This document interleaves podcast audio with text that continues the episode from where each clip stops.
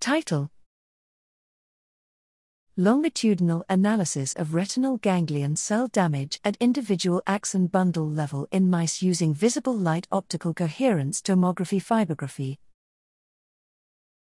Abstract: We developed a new analytic tool based on visible light optical coherence tomography fibrography, vis-OCTF, to longitudinally track individual axon bundle transformation following acute optic nerve crush injury, ONC, in mice. We analyzed four parameters: lateral bundle width, axial bundle height, cross-sectional area, and the shape of individual bundles. We showed that axon bundles became wider and thicker at 3 days post-ONC.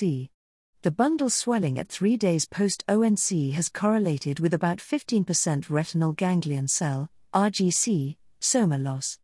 At 6 days post-ONC, axon bundles showed a significant reduction in lateral width and cross-sectional area, followed by a reduction in bundle height at 9 days post-ONC.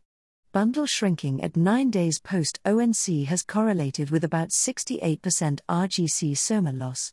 Both experimental and simulated results suggested that the cross-sectional area of individual RGC axon bundles is more sensitive than the bundle width and height to indicate RGC soma loss.